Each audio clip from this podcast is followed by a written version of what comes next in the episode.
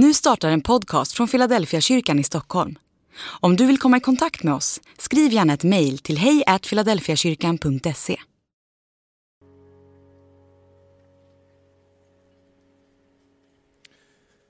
Tack så oerhört mycket. Verkligen.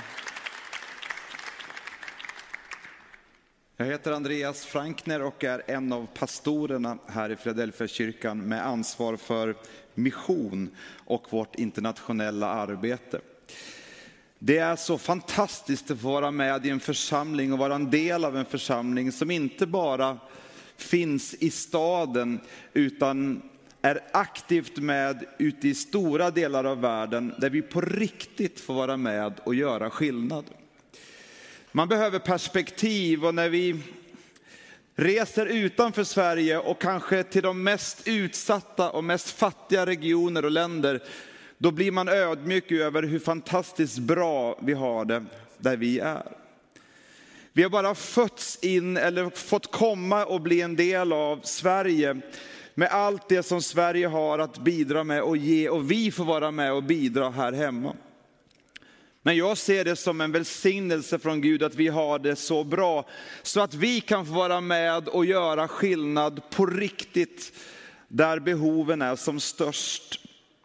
Tack för att ni är med och ger under de här veckorna. Vi ger till församlingar och till arbeten i länder som vi har ibland en 100-årig historia relation till. Och vi reser regelbundet ut och följer upp varje gåva hela vägen. Det är inte bara så att vi får vara med och ge, utan vi får så mycket tillbaka. När vi får möta våra syskon i tron på Jesus Kristus i länder där nöden är så stor, men där relationen till Gud och Jesus i församlingar är där temperaturen är så mycket högre. Och våra hjärtan värms i vårt uppdrag och vår längtan efter att få fortsätta följa Jesus. Det är inte det jag ska tala om idag, men jag kan inte låta bli och få bara säga det.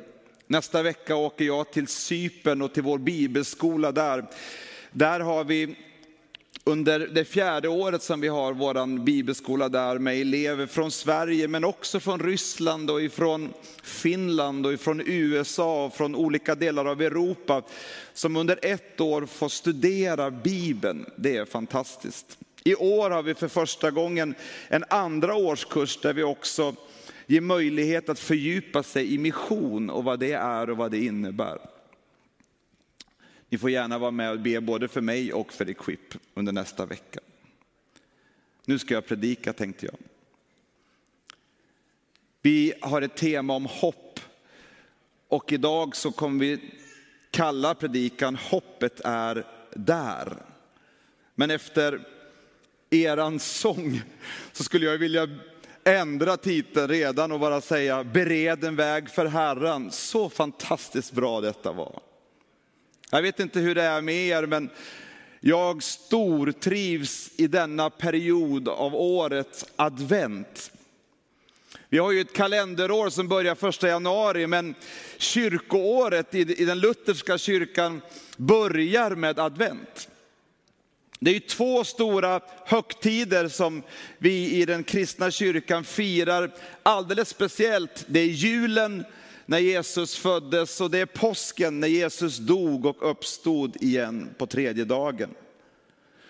I kyrkoårets kalender så finns det ju förberedelse inför dessa högtider, och inför påsken så är det fastan och man stillar ner sig för att verkligen ta till sig påskens budskap och verklighet. Så är det också med julen. I början hade man också fasta under den perioden. Men det som har hängt kvar och finns med i vår tradition, det är advent. Där vi i 4 veckor förbereder oss för att få fira denna stora högtid. Att Jesus Kristus, Guds son, kom till världen, kom till oss. Advent betyder ankomst. Ibland talar vi om att det kanske betyder väntan, men det är ankomst som är dess betydelse. Och jag kan se tre typer av ankomst som vi kan fira under advent och påminna oss om på ett väldigt konkret sätt. Jo, att Jesus kom till världen. Det är därför vi firar jul. Det är vad adventens budskap handlar om. Men det är också en påminnelse om att Jesus Kristus kommer tillbaka igen. Hans ankomst. Men det är också budskapet om att Jesus Kristus kommer till oss här och nu. Allt detta är adventens budskap. Jesus kom till jorden. Det är vad julen och julsångerna och julevangeliet handlar om. Låt oss inte glömma bort det under advent och under jul. Han kom med frälsning, fred och frid. Det är ljus i mörkret. Det är hopp och det är glädje för alla. Men det här med att Jesus kommer tillbaka också, det är inte bara någonting att se fram emot, utan när vi blir påminna om och lever med denna verklighet att Jesus kommer tillbaka, så påverkar det oss här och nu också. Varje gång vi firar nattvard så minns vi att han dog och vi påminns om att han kommer tillbaka. Vi lever ju i tideräkningen från Jesu födelse och lever emellan hans födelse, hans död och uppståndelse och väntan på hans ankomst, att han kommer tillbaka. Det är vårt kristna hopp. Att han kommer tillbaka, det är inte en verklighetsflykt. Eller ett önsketänkande som får oss att känna oss bättre. Det ger oss på riktigt tröst och hopp. Mitt i de utmaningar och svårigheter som vi står i idag. När vi vet att det kommer en dag då han kommer tillbaka och ska ställa allt till rätta. Det ger oss hopp idag. Första Petrusbrevet, det första kapitlet och vers 13 kan vi läsa i den andra delen av versen. Sätt allt ert hopp till den nåd som kommer er till del när Jesus Kristus uppenbaras. Vi talar inte bara om hopp i allmänhet, utan hopp kopplat till personen Jesus Kristus och att han kommer tillbaka. Och vad då som väntar oss? Jag tycker det är så fantastiskt detta julevangelium och budskapet om att Gud blev människa och Gud kom till oss. Det är inte vår ansträngning mot Gud, utan han kom till oss. Det ligger i adventen också att vi påminns om att Jesus Kristus dog och uppstod och kan nu vara närvarande hos alla och komma till oss mitt i vår situation där vi är. Låt oss ha den förväntan, låt oss öppna oss för den verklighet att Jesus vill och kan komma till oss här och nu. En pastorskollega berättade för mig om att en av hans nära vänner blev svårt sjuk i cancer. När man får sådana besked så skakar det om oss på så många sätt. Det är svårt att hantera. Min vän och kollega berättade att han ändå mötte den här personen som var svårt sjuk i cancer, där det fanns väldigt lite hopp om att överleva. Och de kom överens om att be tillsammans varje dag. Det var svårt att kunna somna in och det var svårt att finna frid i denna utmaning. Medveten om Att det kan vara en dag i taget, men ändå med en bön om att Gud skulle hjälpa och gripa in. Då bad de den här bönen varje dag tillsammans. Jesus, nu lägger jag mig ned för att sova. Vaknar jag imorgon så är du hos mig. Vaknar jag inte imorgon så är jag hos dig. I den bönen ligger så mycket av den trygghet som vi kan få genom Jesus Kristus. Att i de svårigheter som vi alla på olika sätt möter så är Jesus med oss. Och när livet tar slut och vi dör, det kommer vi alla göra en dag förr eller senare. Om vi tror på Jesus Kristus så kan vi veta att då får vi vara med Jesus i hans närvaro. Vilket hopp, vilken tröst. I Kolosserbrevet 1 och den 27 versen så summeras kanske hela hemligheten eller mysteriet med detta med vår kristna tro. Nämligen det att Kristus, Jesus, finns hos er. Hoppet om härligheten. Han är med oss och vi är med honom. Det där var bara min inledning. Jag hoppas att ni har gott om tid idag. För den tredje advent, om man läser kyrkårets texter där så kan vi läsa om Johannes Döparen.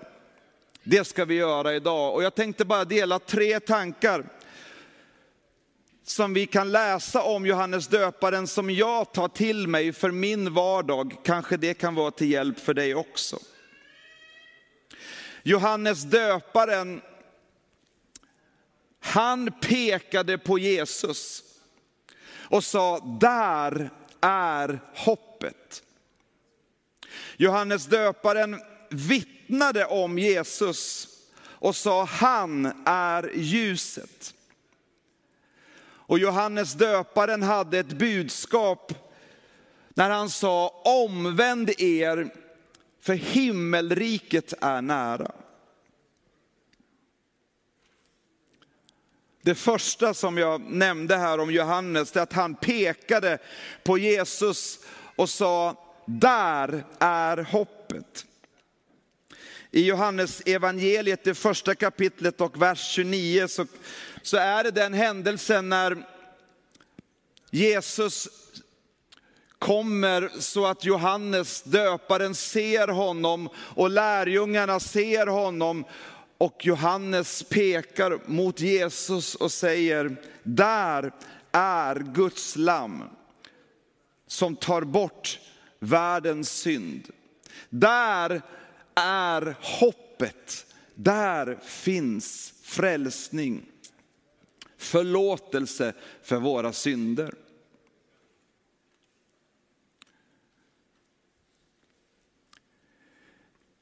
Jag tror att vi kan ta till oss samma roll som Johannes hade. Nämligen att peka mot Jesus. Att visa vägen för hoppet som finns i och hos Jesus. Förr eller senare i livet kommer vi alla möta på utmaningar och omständigheter som vi inte längre rår på eller klarar av.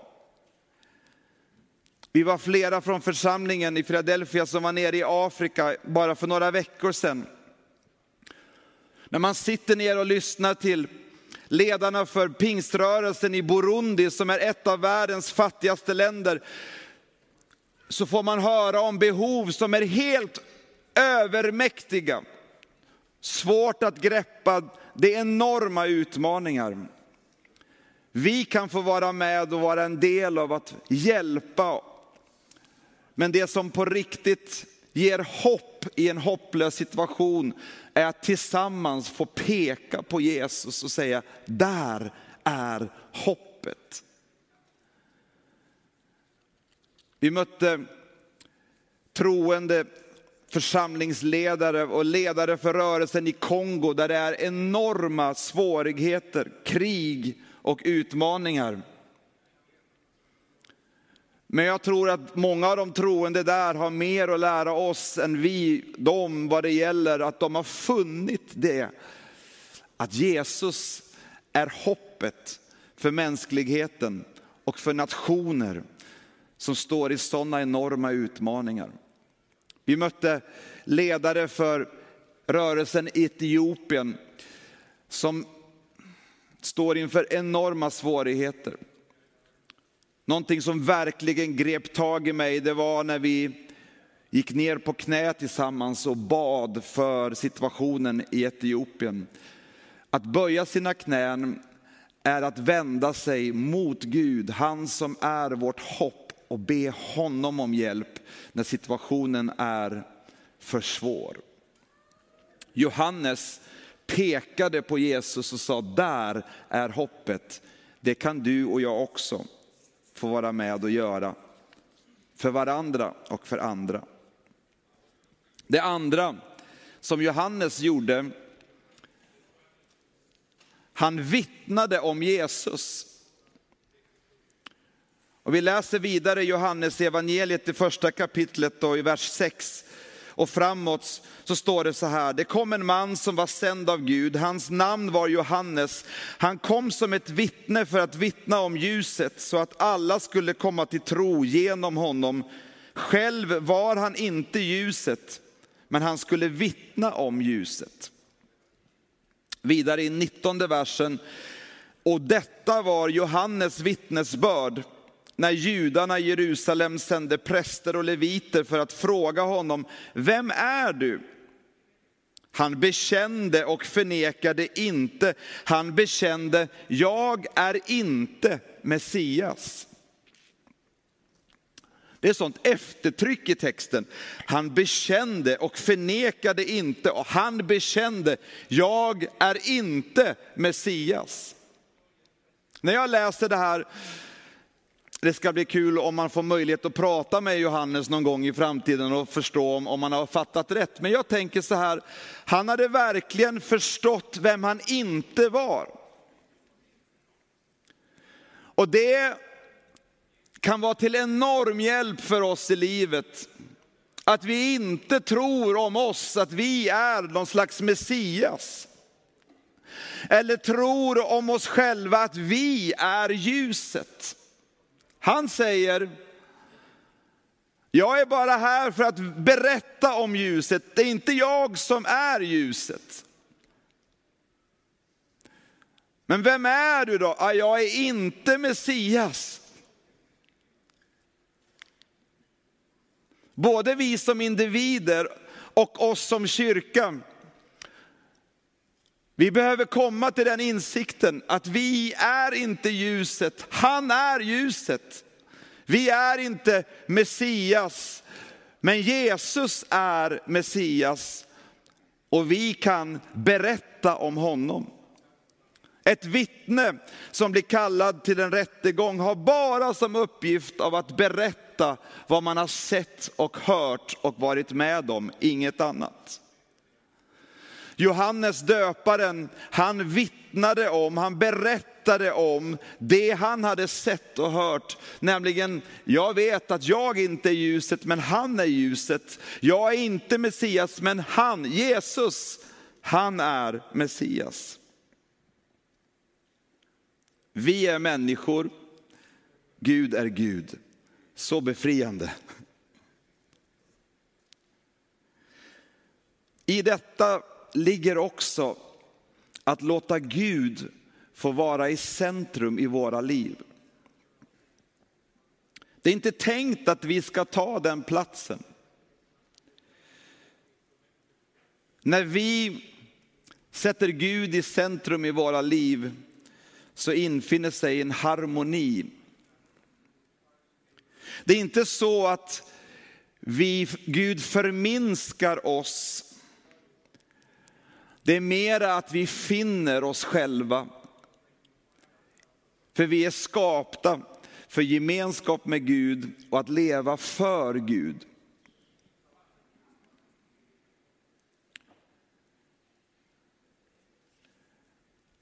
Det här med att vittna, det kan betyda så, eller kan skapa så mycket olika känslor.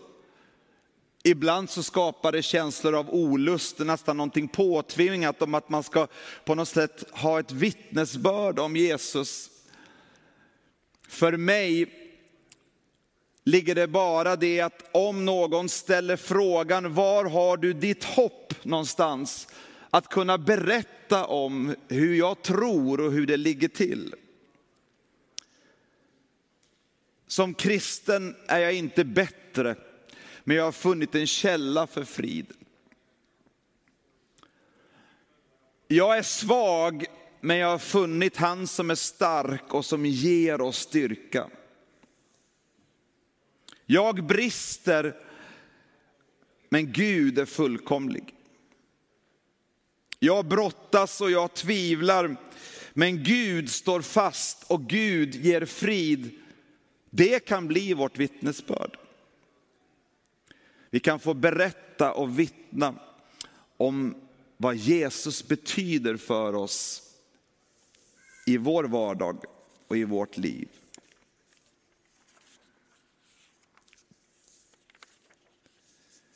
Det tredje och det sista som Johannes Döparen talade om och som jag tänker att det där vill jag ta till mig. Hans budskap var, vi kan läsa om det i Matteus evangeliet, det 3:e kapitlet. Omvänd er, för himmelriket är nära. Det här budskapet om att omvänd er, det kan ju låta lite olika och landa lite olika i oss. Men jag ska berätta vad jag hör när jag hör budskapet omvänd er, för himmelriket är nära. Omvändelse är att vända sig till Gud, mot Gud, att vända sig om till Gud. Att leva i riktning mot Gud. I slutet av våra gudstjänster så uppmanar vi alla att öppna sina hjärtan och ta emot Herrens välsignelse. Och så läser vi från 4:e Moseboken, den aronitiska välsignelsen, där vi ber och önskar: Herren välsigne dig och bevare dig. Herren låter sitt ansikte lysa över dig och vara dig nådig. Herren vände sitt ansikte till dig och give dig frid.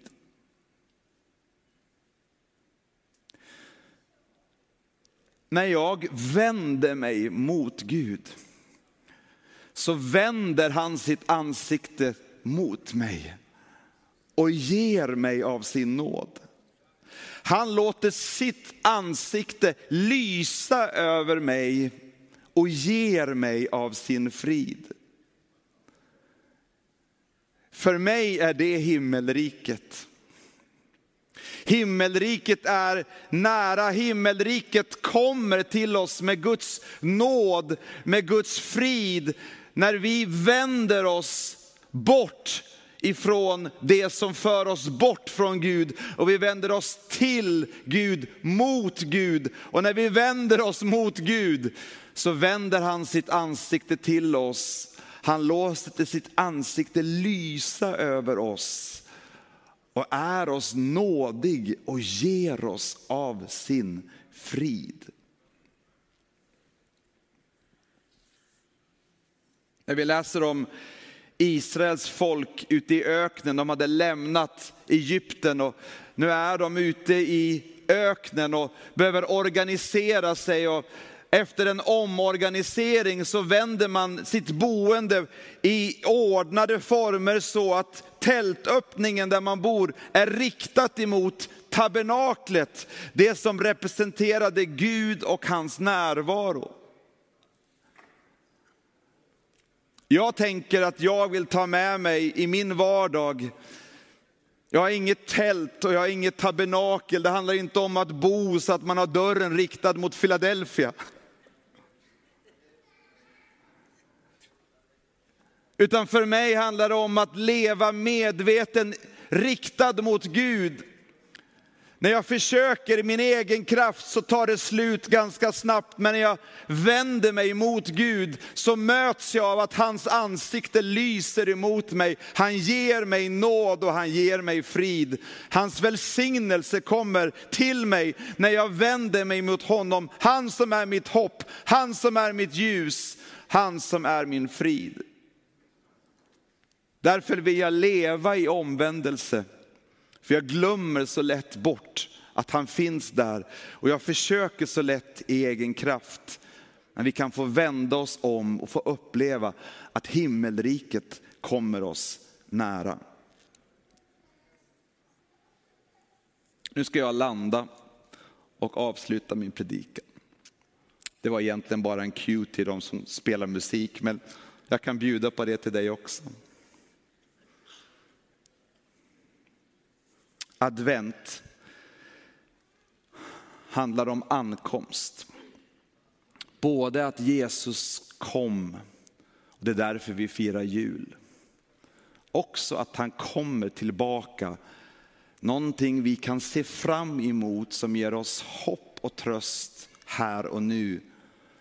Men också att vi kan öppna våra hjärtan för Jesu närvaro när han kommer till oss här och nu.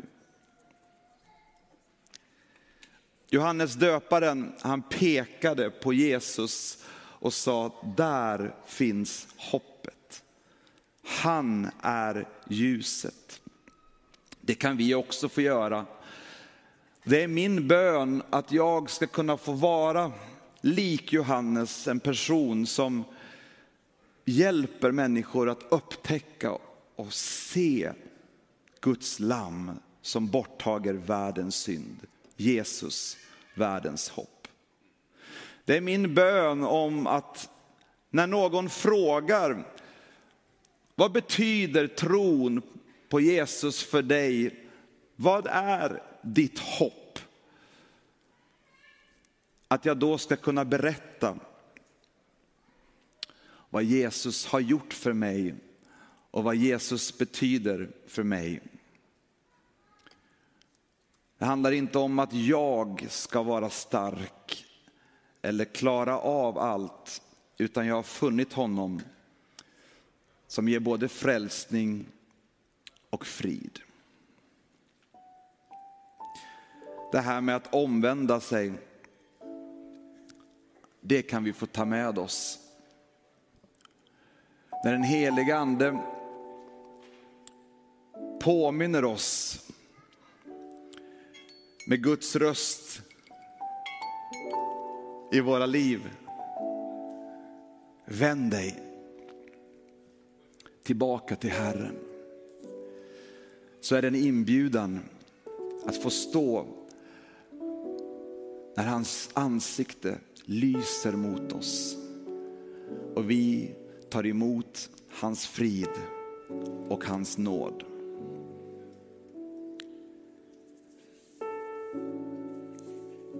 Kanske du är här för första gången, eller du har gått eller lyssnat till oss under en längre tid och märker att du faktiskt tror på Jesus Kristus.